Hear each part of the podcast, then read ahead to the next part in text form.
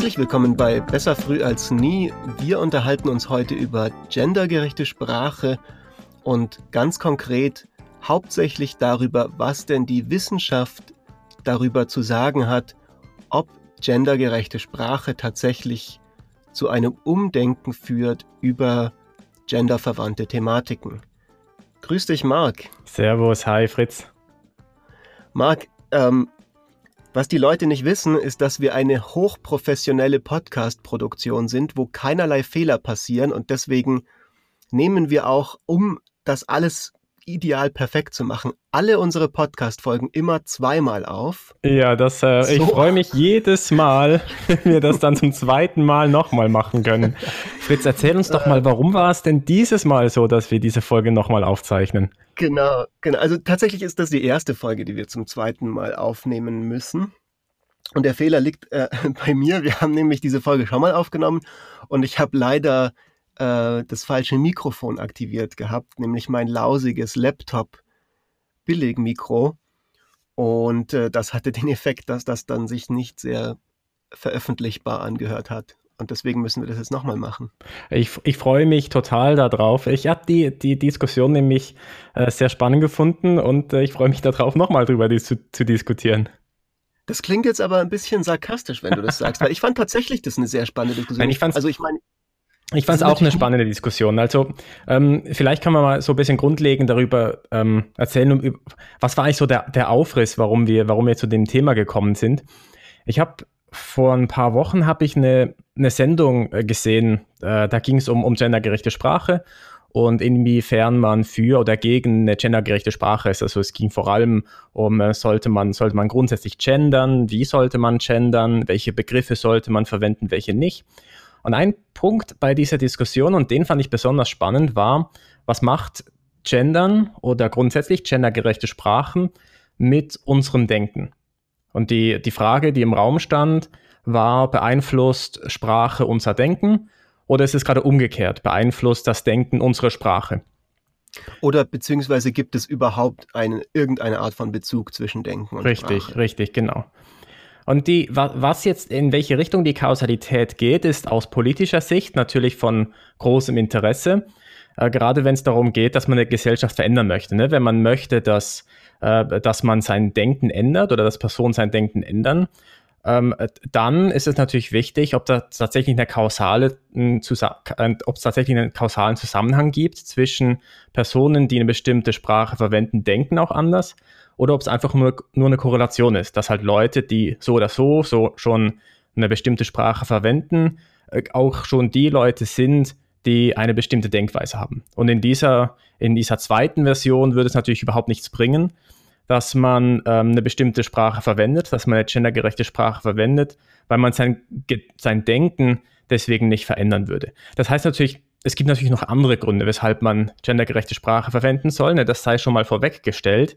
Ähm, in, in dieser Folge geht es aber vor allem darum, was macht es mit unserem Denken. Äh, du sagst was ganz Richtiges, um einfach das nochmal kurz zu kontextualisieren. Es gibt natürlich eine ganze Reihe Argumente für, äh, sehr gute Argumente für gendergerechte Sprache. Und das Argument, das wir heute angucken, also dieses wissenschaftliche, dass, dass sich das mit dem, dass sich das auf unsere Denkweise auswirkt und dadurch Vorurteile gegenüber und Geschlechterbilder, die man, die wir vielleicht früher hatten oder die sich in der Gesellschaft festgesetzt haben, abgebaut werden können, ist nur eins dieser Argumente. Ein anderes wäre beispielsweise das Argument der Repräsentativität, also dass eben die Sprache auch widerspiegeln soll, wie die Verhältnisse tatsächlich mittlerweile sind. Eben zum einen, dass es natürlich mehr, mehrere verschiedene Geschlechter gibt, die repräsentiert werden sollten in der Sprache. Äh, zum Zweiten, dass schlicht und einfach das generische Maskulinum es nicht adäquat widerspiegelt, wie, ja, wie tatsächlich die, die, die Alltagsrealitäten eben aussehen. Wir wollen aber gar nicht so tief in diese Debatte einsteigen. Ich denke, da werden wir uns auch relativ einig. Das wäre vielleicht gar nicht so interessant. Was wir machen wollen, ist tatsächlich eben aufzubauen auf dieser Aussage aus dieser Sendung, wo argumentiert wurde, es führt zu einem, zu einer Veränderung im Denken. Und das hat dich ja damals so ein bisschen interessiert und du hast dann daraufhin dir verschiedene wissenschaftliche Papiere dazu angeguckt, über die wir uns heute unterhalten. Und um schon mal vorwegzunehmen, es ist nicht ganz so einfach, ne? Es ist nicht ganz so einfach, ganz genau. Meine grundsätzliche Frage, die ich ganz am Anfang hatte, war das Gendern. Was macht das Gendern mit unserem Denken? Und auf diese Frage konnte ich leider keine Antwort finden. Ich kann mir das auch gut vorstellen. Es ist enorm schwierig, sowas in dem wissenschaftlichen Forschungsdesign überhaupt zu zeigen. Äh, also diese, das Durchbrechen dieser Korrelation von, dass halt Leute, die gendern, so oder so schon eine bestimmte Denkweise haben, diese Korrelation durchzubrechen, ist enorm schwierig in einem Design. Und tatsächlich hat sich herausgestellt, dass ich zumindest keine Studie gefunden habe, die explizit diese Fragestellung äh, sich anschaut. Das heißt jetzt natürlich nicht, dass es das nicht gibt. Ein wichtiger Punkt, ich bin kein Linguist, ich bin auch kein Psychologe.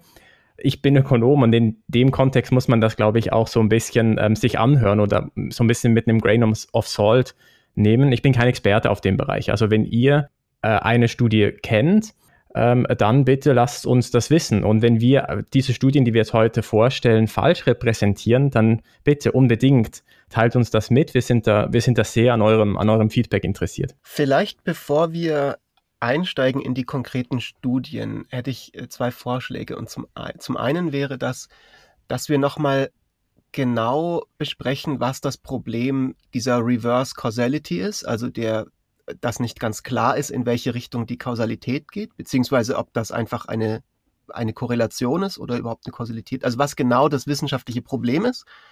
Ich denke, das ist was, was zu, zumindest manche unserer Hörerinnen vielleicht nicht noch, also ein bisschen, ähm, bisschen mehr Erklärung vielleicht gerne hätten. Und zum Zweiten wäre es für mich auch nochmal interessant, dass wir nochmal über unsere persönlichen Erfahrungen damit sprechen, bevor wir jetzt in wissenschaftlichen Studien kommen. Das grundsätzliche Problem ist, dass wir ähm, dass es Hintergrundvariablen gibt, die sowohl die, das Verwenden von einer gendergerechten Sprache beeinflusst, wie auch ähm, unsere Überzeugung, unser Denken. Man, also man stellt sich zum Beispiel ein Experiment vor, was eigentlich gar kein Experiment ist, aber ein, ähm, eine, eine Studie vor, die Personen befragt, nach ihren Überzeugungen. Also man könnte diese Personen zum Beispiel Fragen stellen zu ihrer Überzeugung zu Gender-Themen. Ne, was, wie ist es für euch, wenn, wenn ihr eine weibliche Verteidigungsministerin habt? Wie ist es für euch, wenn ihr äh, eine weibliche CEO habt und so weiter? Oder was ist, wie steht ihr zu bestimmten ähm, Policies wie Parental Leave oder sollte in einer Beziehung der Mann mehr verdienen als die Frau? Genau. Und, Klassische Frage in solchen Umfragen. Und, und die, das könnte man jetzt natürlich ähm, Leute fragen und dann könnte man schauen, sind das Personen, die auch äh, gendergerechte Sprache verwenden? Ähm, einerseits könnte man sie direkt fragen, ähm, ist es euch wichtig, dass ihr das tut? Tut ihr das im Alltag?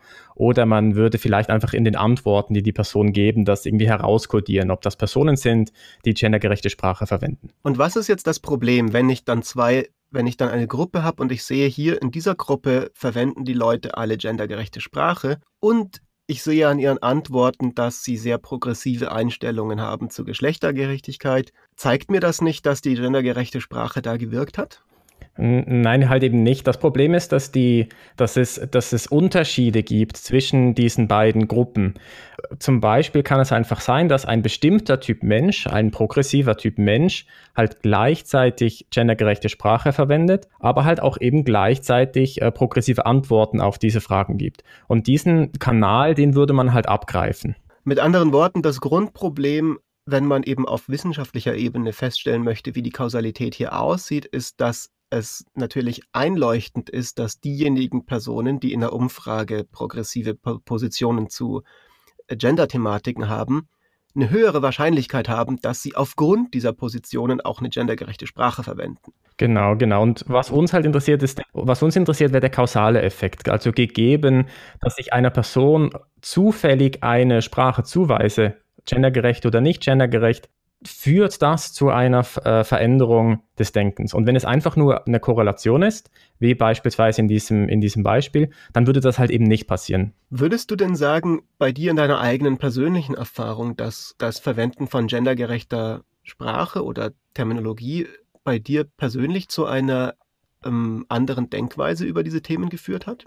Ich denke schon, auf, auf alle Fälle. Da gibt's, ähm, ich glaube, bei mir war so das erste Mal, als ich konkret über das nachgedacht habe, war, als ich dieses Rätsel zum ersten Mal gehört habe mit dem Arzt. Ich weiß nicht, ob du das kennst oder ob unsere ZuhörerInnen das kennen, aber das, das geht eigentlich wie folgt.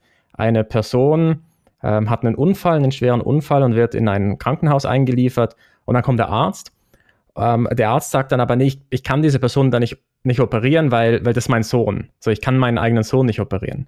Diese Person, das sagt, der Arzt, ist aber nicht der Vater von dem Kind. Wer ist dieser Arzt? Und die, die, die Lösung ist halt, ist halt die Mutter, ist halt die Ärztin. Und, und im, im, im Rückblick ist das halt mega obvious, aber zu dem Zeitpunkt war ich dann halt auch so, okay, okay, ist es vielleicht, ist es vielleicht der Großvater, ist es vielleicht der Onkel und ich habe schon so, so irgendwie drüber nachgedacht, welche Konstellation könnte es denn noch geben, aber so dass das Offensichtlichste, dass es halt die Mutter ist, das war mir, das war mir tatsächlich einfach nicht in den Sinn gekommen. So. Und das war das erste Mal, als ich, als ich mir, als ich gemerkt habe, okay, irgendwie das generische Maskulinum scheint wohl doch nicht so ähm, das, das, das Ziel zu sein. Und, und also habe darum dann auch so ein bisschen angefangen, da mir bewusster zu sein. Es ist ein recht gutes Beispiel, ähm, an dem sich eben erkennen lässt, dass trotz allem, was man, was man schreiben mag, also es gibt ja dann ganz gerne, vor allem auch oft in mittlerweile nicht mehr so, aber vor ein paar Jahren war das, glaube ich, noch sehr beliebt in der wissenschaftlichen Literatur, dass man am Anfang so ein kleines Sternchen hatte bei dem ersten Begriff, der irgendwie im generischen Maskulinum war und dann in der Fußnote hatte.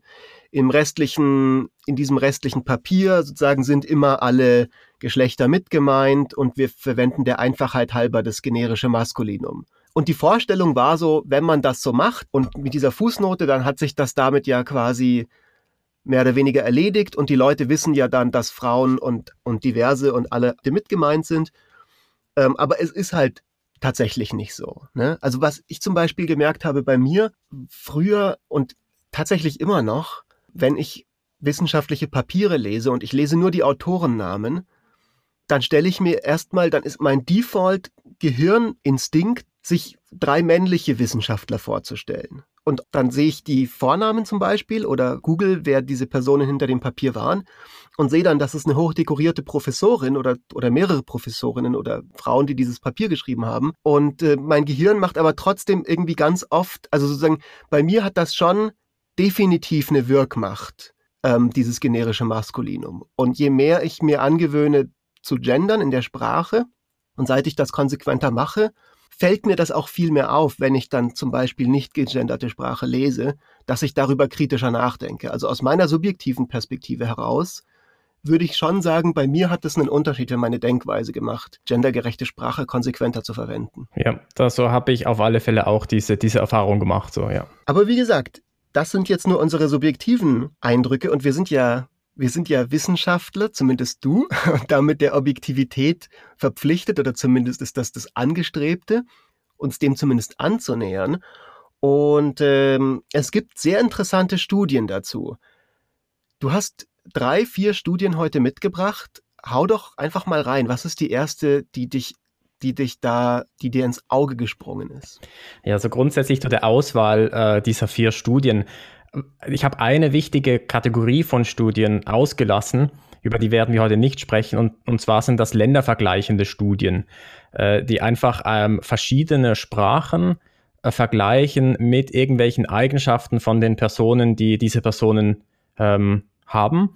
Ähm, also die, die, die dann schauen, okay, wir vergleichen jetzt in, in einem großen Datensatz ähm, Spanisch mit Italienisch, mit, mit, mit Englisch, mit Französisch und schauen dann, was, äh, was, was die Charakteristika von diesen Personen sind oder die Überzeugungen von diesen Personen. Ähm, mit der Idee, dass wenn zum Beispiel äh, eine Sprache ähm, drei Artikel hat oder wenn, wenn eine Sprache äh, Pronomen kennt, männliche und weibliche Pronomen, dann haben diese Personen, die diese Sprache sprechen, auch bestimmte Überzeugungen. Das Problem hier ist halt, dass man diese Korrelation halt immer noch nicht, noch nicht durchbrochen hat. Der dahinterliegende Faktor, den man da dann abgreift, äh, ist vor allem die Kultur, kulturelle Unterschiede. Ähm, das heißt, da, da gibt es relativ viel solche Studien. Das habe ich jetzt aber ausgelassen, weil das halt einfach das grundsätzliche Problem nicht löst. Die vier Studien, auf die wir heute aber zu sprechen kommen, nehmen sich dieses Problem zu Herzen. Das sind auch ähm, Vergleiche, wo verschiedene Sprachen verglichen werden. Aber wie wir gleich hören werden, in jedem von diesen Studien gibt es eine bestimmte, einen bestimmten Twist, der dann aus meiner Sicht durchaus ähm, erlaubt, eine kausale Identifikation ähm, äh, zu erhalten. Was ist denn die erste Studie, die du dabei hast? Die erste Studie ist äh, von Imai und Co-Autoren aus dem Jahr 2014 und hat einen wunderbaren Titel. All Giraffes have female-specific properties. Und zwar vergleicht in dieser Studie, vergleichen sie ähm, deutschsprachige Personen mit japanischsprachigen Personen. Der Unterschied zwischen den beiden Sprachen ist, dass wir im Deutschen drei Artikel haben, der, die, das. In, Im Japanisch das aber nicht gibt.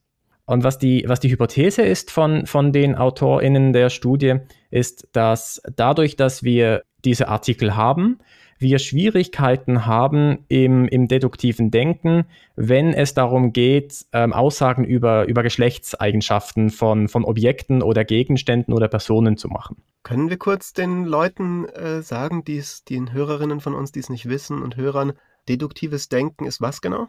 Deduktives Denken ist, wenn man von einer allgemeinen Regel auf einen Spezialfall schließt. Das ist zum Beispiel, ähm, alle Menschen sind Lebewesen, Fritz ist ein Mensch und dann wissen wir, dass Fritz ein Lebewesen ist.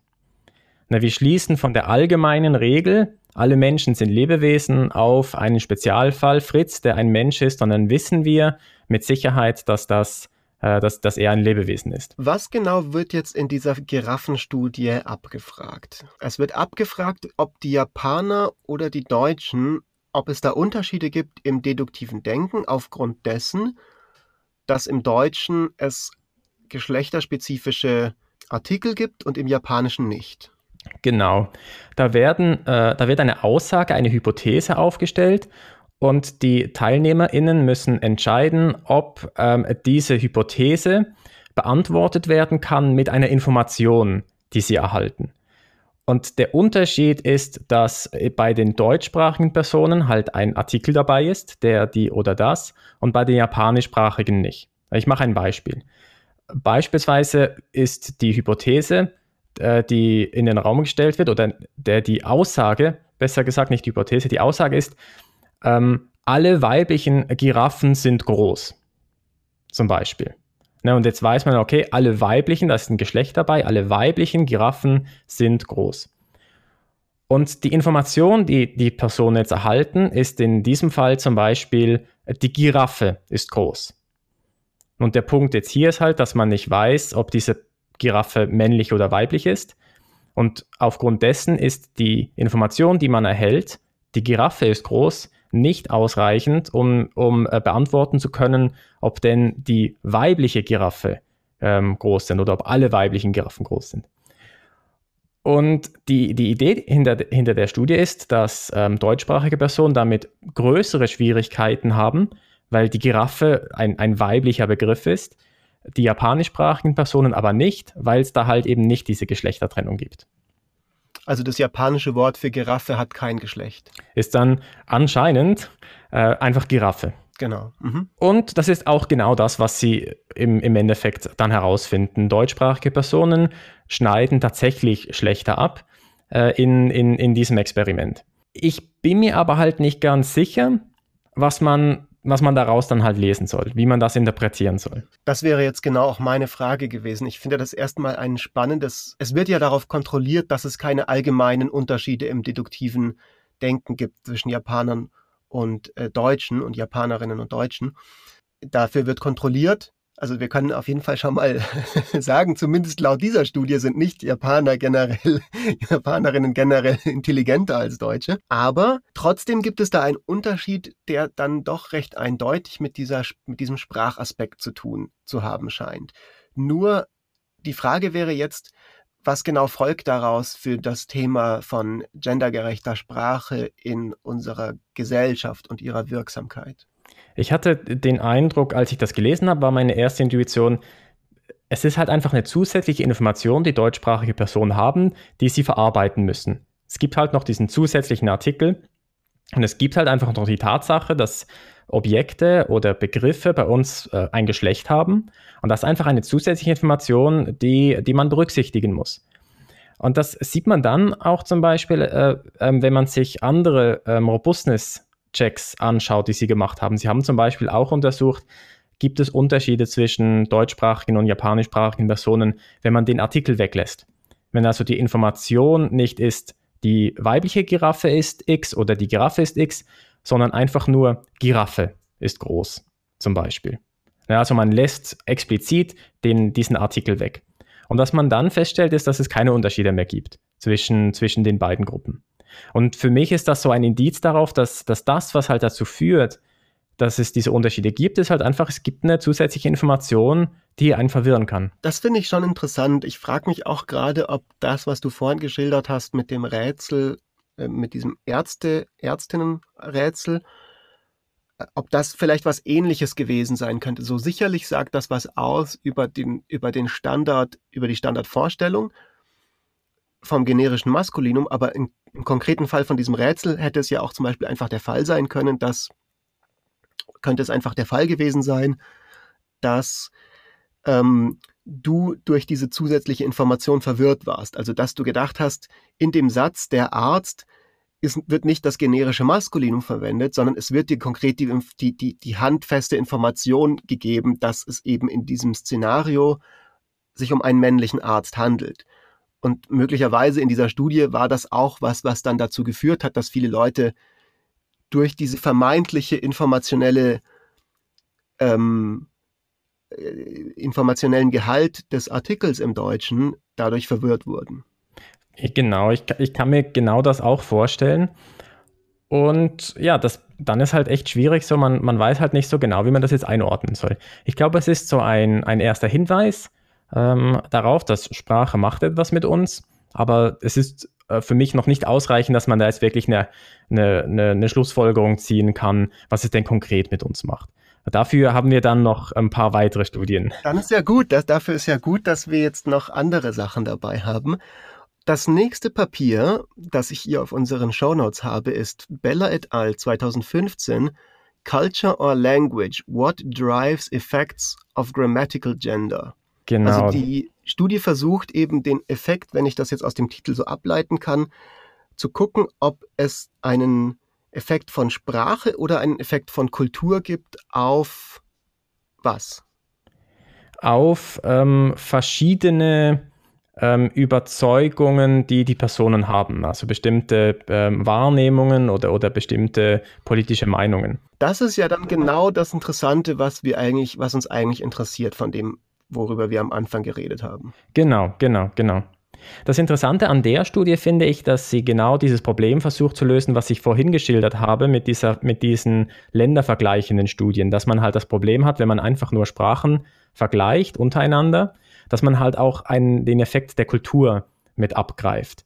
Und dieses Papier versucht äh, konkret dieses Problem zu lösen, zu unterscheiden, den Effekt, den wir finden, was ist davon äh, erklärt durch, durch die Kultur und was ist äh, erklärt tatsächlich durch Unterschiede in der Sprache. Und die machen was ganz Cooles. Ne? Sie, haben, sie haben zwei Dialekte in Norwegen, die einen Unterschied haben, den ich persönlich mir fast nicht vorstellen kann, dass der in Dialekten existiert. Nämlich was für einer? Der eine Dialekt kennt äh, drei Artikel, der, die, das, und der andere Artikel kennt aber nur zwei. Und zwar einen männlichen und weiblichen und einen sachlichen. Und jetzt erinnere ich mich ja gerade wieder, im Schweizerischen gibt es das auch, hast du gemeint. Ne? Nein, es gibt, äh, bei uns gibt es einfach kein Präteritum. Ach so, ja, ich habe mir nur gemerkt, irgendwas Verrücktes war im Schweizerdeutsch, was keinen Sinn gemacht hat. Dein, dein, deine gesamte Kultur macht keinen Sinn. Wie dem auch sei. Okay, Wie dem auch sei. Das heißt, die haben zwei Dialekte in Norwegen. Der eine kennt tatsächlich drei Artikel und der andere, also der, die und das, und der andere unterscheidet nur zwischen männlich und weiblich und sachlich ist dasselbe Wort. Anscheinend, anscheinend. Wenn, wenn, wenn, wenn, wenn, wenn, wenn man den glauben kann, dann ist es so. ja, also was sie, was sie dann äh, machen, ist, also das, der, der spannendste Teil, was sie machen, das ist eigentlich das, was, was ich jetzt, glaube ich, besprechen wollen würde, ist, äh, dass sie, äh, dass sie untersuchen, ob es Unterschiede gibt, wie männlich oder weiblich Begriffe empfunden werden. Einerseits Objekte, oder Lebewesen oder Gegenstände. Also ob jetzt zum Beispiel der Hammer für mich was Männliches ist. Genau, oder die Giraffe was Weiblicheres ist. Mhm. Und die, die, Idee ist halt, dass der eine Dialekt kennt halt die drei Artikel, ne? der kennt halt den Hammer und, und die Giraffe und der andere Artikel nicht. Und die Hypothese ist, dass der Dialekt mit den drei Artikeln, dass der den Hammer als männlicher empfindet und die Giraffe als weiblicher. Und die Ergebnisse sind gemischt sagen wir mal so.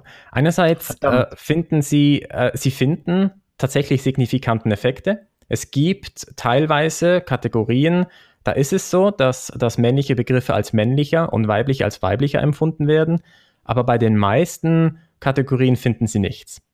Und wenn sie etwas finden, ein, wenn sie einen statistisch signifikanten Effekt finden, dann ist er eher klein. Die Unterschiede sind, sind marginal. Das heißt, cooles Design, coole Idee, begrenzte Aussagekraft. Richtig.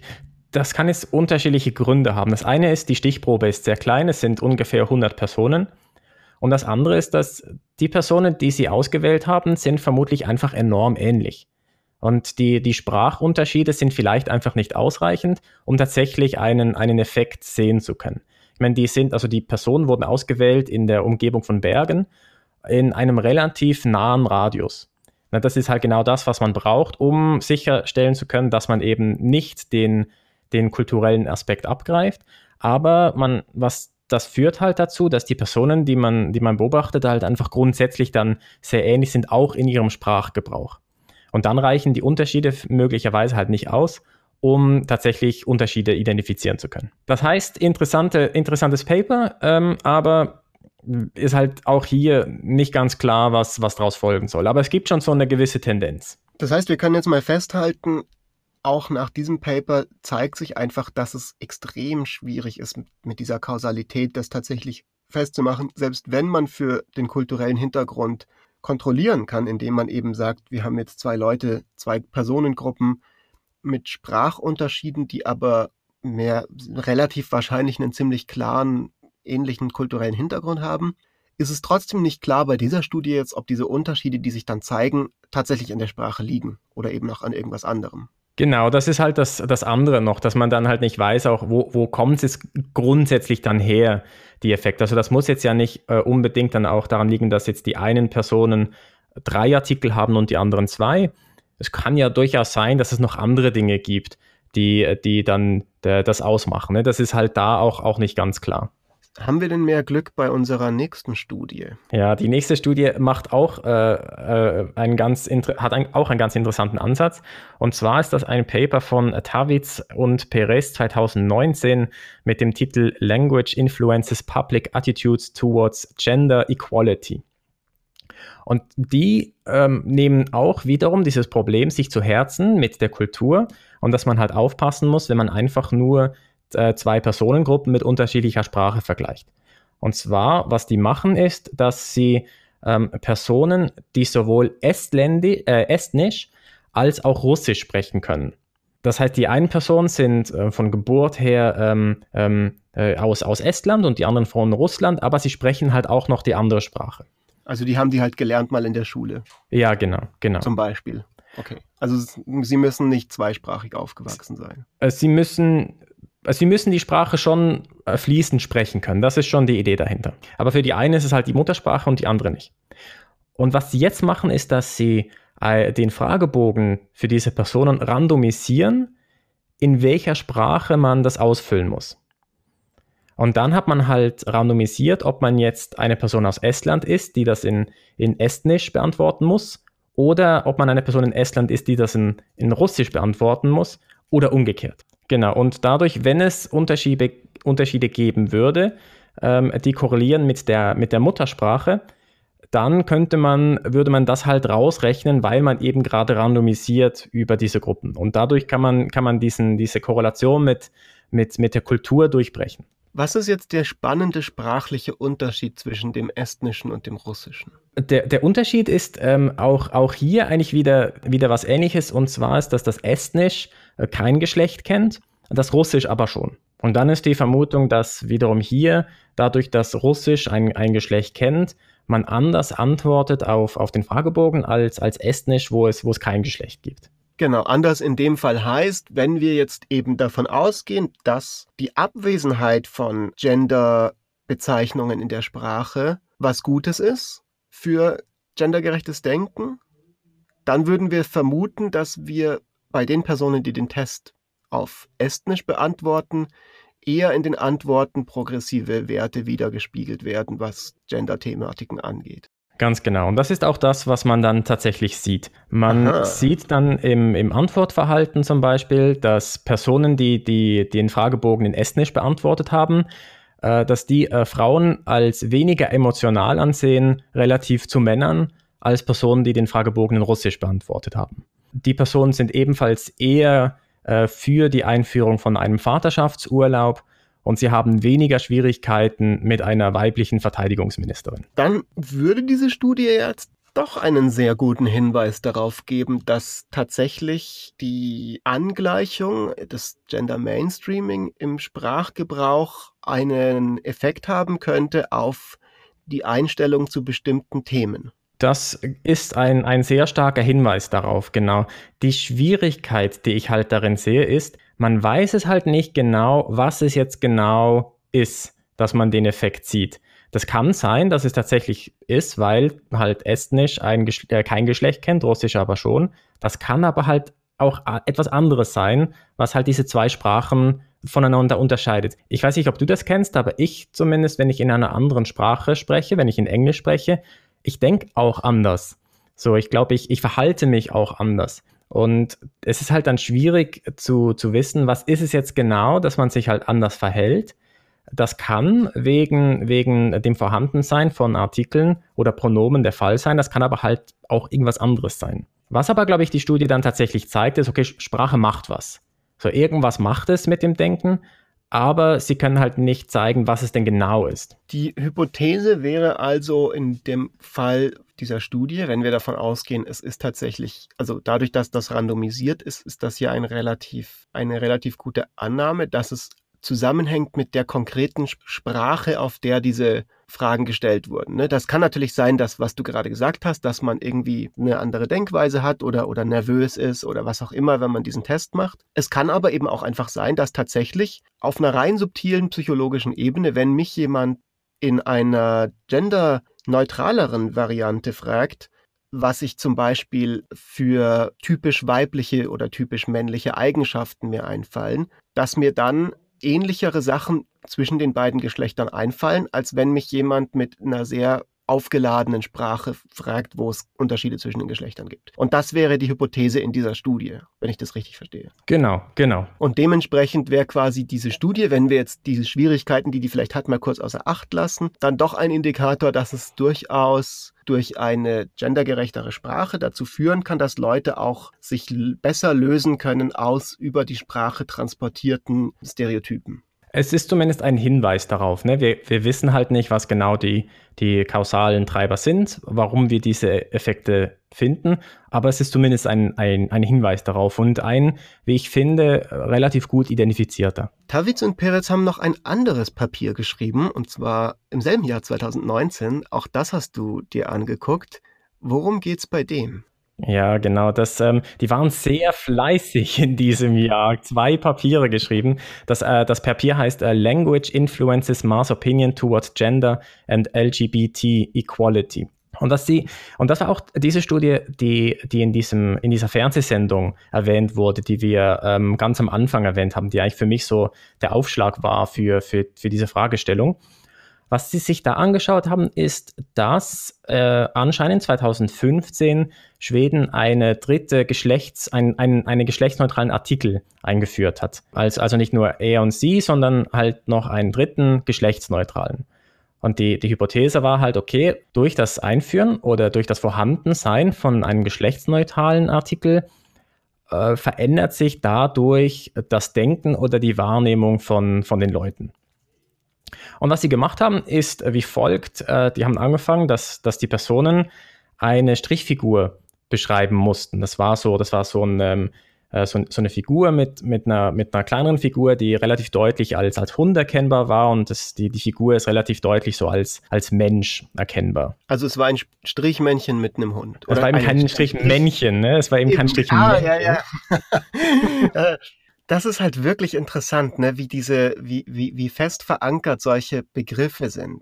Mir geht's so, ich sag immer noch Strichmännchen. Selbst wenn in meinem Kopf habe ich jetzt gedacht an einfach eine Figur, wo das Geschlecht nicht erkennbar ist. Also an, genau wie in dieser Studie das ja war, einfach ein undefiniertes, eine Person, ja, die als Mensch zu erkennen ist. Kopf, zwei Beine, zwei Arme, ein Rumpf, aber keine Geschlechtsmerkmale hat. Und trotzdem Trotzdem habe ich jetzt Strichmännchen gesagt, ne? Also ja, es war muss, eine Strich. Ich musste auch aufpassen. Ich habe auch jetzt aktiv äh, mich drauf konzentrieren müssen, um, um nicht Strichmännchen zu sagen. Ich glaube, das ist für mich auch so ein Hinweis. Es ist halt echt, ähm, Sprache ist schon echt mächtig so. das ist schon spannend. Auf jeden Fall diese Strichperson mit einem Hund, die war abgebildet. Und genau. dann mussten die Leute sie beschreiben, nicht wahr? Genau, die mussten diese Person beschreiben und es wurde randomisiert, welchen Artikel die Personen verwenden sollen, um diese Person zu beschreiben. Den einen wurde gesagt, verwenden Sie bitte ein Sie, der andere bitte ein Er und den dritten diesen neuen geschlechtsneutralen Artikel. Und die mussten dann so ein paar Sätze dazu schreiben. Also, er ist ein Hund, der mit seinem äh, er ist ein Mensch, der mit seinem Hund Gassi geht und, und so weiter. Und die, das Ziel hinter dieser Aufgabe war, dass, dass man ähm, geprimed wird, dass man eher ähm, weibliche Personen im Kopf hat oder eher männliche Personen. Und sie dann in dem nächsten Schritt äh, verschiedene Fragen gestellt haben zu den, den Überzeugungen von den Personen um äh, zu untersuchen, ob es Unterschiede gibt in, in der Wahrnehmung von den, von den Personen oder von den Überzeugungen dieser Personen, je nachdem, mit welchem Artikel sie vorhin diese Strichfigur beschrieben haben. Und auch das war randomisiert. Ähm, also die, die, die, ähm, die, Zuweisung, äh, die Zuweisung war randomisiert, mit welchem, mit welchem Artikel sie diese be beschreiben muss, genau. Und was man da halt dann auch sieht, ist es wieder was ganz ähnliches wie, wie bei der anderen Studie. Wenn man eine, wenn man de, den, äh, der, die Figur mit dem geschlechtsneutralen oder mit dem weiblichen Artikel beschrieben hat, dann hatte man anschließend eher progressivere Antworten ähm, gegeben. Also man war dann eher für, für ähm, Gender-Themen oder für, für die Gleichheit von, von LGBT-Themen. Ähm, ähm also eigentlich eine ganz, eine ganz ähnliche äh, Schlussfolgerung, wie Sie, wie Sie in der, in der anderen Studie auch schon gesehen haben. Das ist ja wirklich sehr spannend, weil das ja dann schon von den bisherigen vier Papieren, über die wir uns jetzt unterhalten haben, fast der eindeutigste Hinweis ist, dass die Verwendung von geschlechtsspezifischen Worten einen Unterschied macht in meinen Einstellungen. Ja und nein. Das Problem, was ich mit der Studie ein bisschen habe, ist, dass halt nicht ganz klar ist, ob der Effekt einfach nur durch eine Erwünschbarkeit getrieben ist. Dass wenn man halt weiß, okay, man muss jetzt diese Figur in, in dieser Geschlecht, mit diesem geschlechtsneutralen Artikel beschreiben, dann ist man, dann weiß man vielleicht, auf, auf was die, die Experimentsleiter oder Leiterinnen hinaus wollen und dass man entsprechend halt seine Antworten halt gibt. Dass man dann halt bewusst oder unbewusst eher progressivere Antworten auf die Fragen gibt, einfach weil man weiß, okay, ich, ich, ich musste jetzt diese Strichfigur mit diesem neuen geschlechtsneutralen Artikel beschreiben. Vermutlich geht die Studie in, in diese Richtung. Und, und wenn das tatsächlich so ist, wenn das die Leute tatsächlich antizipieren, dann würden wir halt diesen Effekt damit abgreifen. Und dann greifen wir nicht wirklich einen Effekt ab, dass, dass jetzt, ähm, dass man die, die einen Artikel verwendet hat, sondern dass man halt eine bestimmte ein, äh, eine bestimmte Erwartungshaltung gebildet hat, was, was die Personen von einem erwarten. Naja, ich meine, das kann ja auch ein mächtiges Instrument sein, um, um die Denkweise in der Gesellschaft zu verändern, indem wir das dann einfach über diesen, über diesen Erwartungseffekt regeln. Ja, ob das so schlau ist, bin ich mir nicht ganz sicher. Was hältst du von dieser Studie, abgesehen von diesem Desirability Bias? Du als sozusagen Studienexperte in der heutigen Folge. Im, Im Prinzip finde ich, find ich sie sehr spannend. Im Prinzip ähm, glaube ich, dass von, von den Studien, die wir bisher gehört haben, diese Studie wie auch die, die davor vom, vom gleichen AutorInnen-Team, dass das eigentlich so das stärkste Argument dafür ist, dass Sprache was tut in unserem Denken und dass es schon so in eine Richtung geht, dass, dass ähm, das Verwenden von bestimmten Artikeln oder das Verwenden ähm, von ähm, Pronomen tatsächlich einen Effekt hat auf, auf, auf unser Denken. Vielleicht, um jetzt nochmal diese vier Studien gemeinsam zum, zu überblicken zum Abschluss der heutigen Folge. Das, was wirklich jetzt für mich besonders stark mal wieder rauskommt. Und vielleicht ist das ein interessantes, einfach ein interessantes, konkretes Beispiel für unsere Hörerinnen und Hörer, die selber nicht täglich mit wissenschaftlichen Papieren und Kausalität zu tun haben. Es zeigt sich einfach, es ist mega, mega schwierig, tatsächlich wirklich kausale Effekte zu identifizieren. Egal, ob das jetzt in der VWL ist oder in der Psychologie. Genau, und es gibt äh, bestimmte Bereiche, wo es besonders schwer ist. Und ich glaube, das ist so ein Bereich, wo es tatsächlich besonders schwer ist, weil die, wenn man sich das überlegt, wie würde man es idealerweise machen? Idealerweise würden wir randomisiert einer Person zuteilen, wie die Person zu sprechen hat. Ob die Person gendert oder nicht. Aber das können wir halt nicht. Wir können halt nicht Leute dazu zwingen, äh, einerseits aus, aus moralischen Gründen nicht und andererseits ist es einfach nicht durchsetzbar, dass wir Leute zwingen können, wie sie zu sprechen haben. Und wenn das halt nicht geht, dann müssen wir Alternativen suchen und dann braucht man eine sogenannte Identifikationsstrategie. Und diese vier Studien, die ich, die ich heute vorgestellt habe oder die wir besprochen haben, das sind alles Studien, die versuchen, dieses ideale Experiment, dieses randomisierte Zuteilen von, von einer Sprache zu imitieren und möglichst nahe an dieses Ideal ranzukommen. Würdest jetzt du sagen, angenommen, du wärst eine Person, die entscheiden muss, ob sie irgendeine Regierungspolicy ja irgendwie umsetzt, die gendergerechte Sprache beispielsweise in, an Schulen verpflichtend macht. Sagen, was wäre da deine Herangehensweise? Das ist eine schwierige Frage. Also einerseits muss man entscheiden zwischen dem direkten Effekt und indirekten Effekten. Und das, was wir heute besprochen haben, sind direkte Effekte. Also was, was führt da, verändert das Verwenden von einem bestimmten Artikel oder von einem bestimmten Pronomen, führt das zu einer Veränderung unserer Überzeugung. Jetzt hat es aber auch noch indirekte Effekte. Jetzt kann es halt sein, dass wenn ich in einer Gesellschaft lebe, ich vielleicht anders behandelt werde, wenn ich bestimmte Artikel verwende oder bestimmte Pronomen. Und ich glaube, da gibt es schon Hinweise darauf. Also ich werde häufiger darauf angesprochen, wenn, wenn ich, wenn ich ähm, gendere warum ich das mache. Oder ich werde gefragt, so man, man kommt in Diskussionen rein. Also man wird dann schon auch anders, anders wahrgenommen. Und das kann halt wiederum mein, meine Überzeugung beeinflussen. Und, und das ist dann ein indirekter Effekt, den ich halt damit auch abgreifen würde. Und was dann halt auch noch dazu kommt, jetzt bei dem konkreten Beispiel mit dem Einführen von, von einer Sprachregelung im, im Unterricht, ist, dass man unterscheiden muss zwischen ähm, Intention to Treat und Treatment of the Treated. Das eine ist, wir, wir verpflichten alle, aber manche machen halt nicht mit. Und jetzt ist die Frage, was untersuchen wir? Untersuchen wir generell die Einführung von, von dieser Regelung oder untersuchen wir nur die Personen, die dann tatsächlich mitgemacht haben? Und da kriegst du unterschiedliche Effekte raus. Das heißt, da ist halt jetzt nicht ganz klar, was, was wollen wir eigentlich genau, äh, genau herausfinden. Und man, man kann, glaube ich, jetzt von den Effekten, die ich jetzt besprochen besprochen habe, kann man gar nicht alle identifizieren. Man, das Einfachste, was man machen kann, ist halt dieser direkte Effekt. Und darum äh, konzentrieren sich die ganzen Studien auch immer genau auf diesen direkten Effekt. Aber in, im, im, im Policy-Kontext interessieren mich ja eigentlich noch ganz andere Effekte. Und die ähm, hätte ich jetzt keine Ahnung, wie man das abschätzen könnte. Außer, außer dass man es tatsächlich macht und dann untersucht. Aber wir wollen es ja a priori wissen. Wir wollen ja ex ante herausfinden, äh, zu was würde das führen? Also ich finde es auf jeden Fall super, super spannend, sich tatsächlich diese konkreten Studien mal anzugucken. Also so ein bisschen einfach mal auch einen Blick hinter die Kulissen zu versuchen, ja, wie eben wissenschaftliche Erkenntnis versucht wird zu generieren, ja, und was für, was für Herausforderungen man dabei hat, was für Probleme damit hat. Ich denke, was ein ein relevantes Schlusswort vielleicht an dieser Stelle sein kann, ist, dass natürlich die Wissenschaft in solchen Debatten auch immer nur ein Aspekt unter verschiedenen ist. Ne? Also die, die Wissenschaft kann natürlich sagen, wir haben jetzt bei diesen Studien, die wir gemacht haben, dieses und jenes irgendwie Ergebnis gehabt oder es ist ein bisschen äh, schwierig, Kausalität ist schwer festzustellen.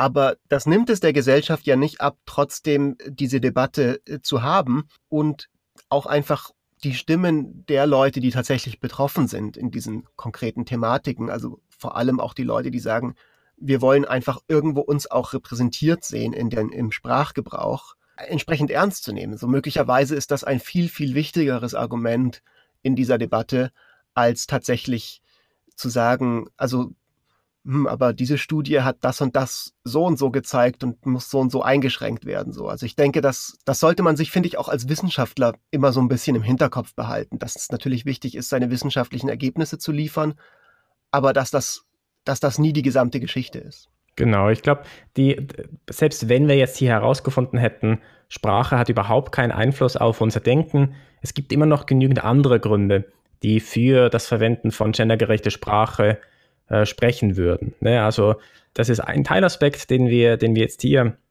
uns angeschaut haben, aber es gibt noch viele andere Aspekte. Für mich auf jeden Fall ist das trotzdem nochmal einfach auf ganz persönlicher Ebene eine Erinnerung daran, ja, da wirklich nochmal mir selber an die Nase zu fassen und mich in Zukunft noch stärker zu bemühen, auf meinen Sprachgebrauch zu achten, weil obwohl ich mich da also schon seit geraumer Zeit wirklich die, die Intention habe, ist es in der Praxis bei mir definitiv noch verbesserungs fähig. Das kann man sich auch ganz gut anhören an unseren bisherigen Podcast-Folgen, wo es mit dem Gendern bei mir ja manchmal ein bisschen mau aussieht. Trotzdem äh, eine spannende Folge heute, fand ich. Ich würde mich interessieren äh, dafür, was unsere Zuhörerinnen und Zuhörer davon halten. Wir sind ja in diesen Podcast gegangen mit dem Gedanken, ganz viel Feedback bekommen, zu bekommen von Leuten. Und Feedback kann man uns am besten geben wie? Am besten schreibt man uns auf Twitter an. Mein Twitter-Handle ist da at markstoekli. Dein Twitter-Handle ist at fritz-espenlaub.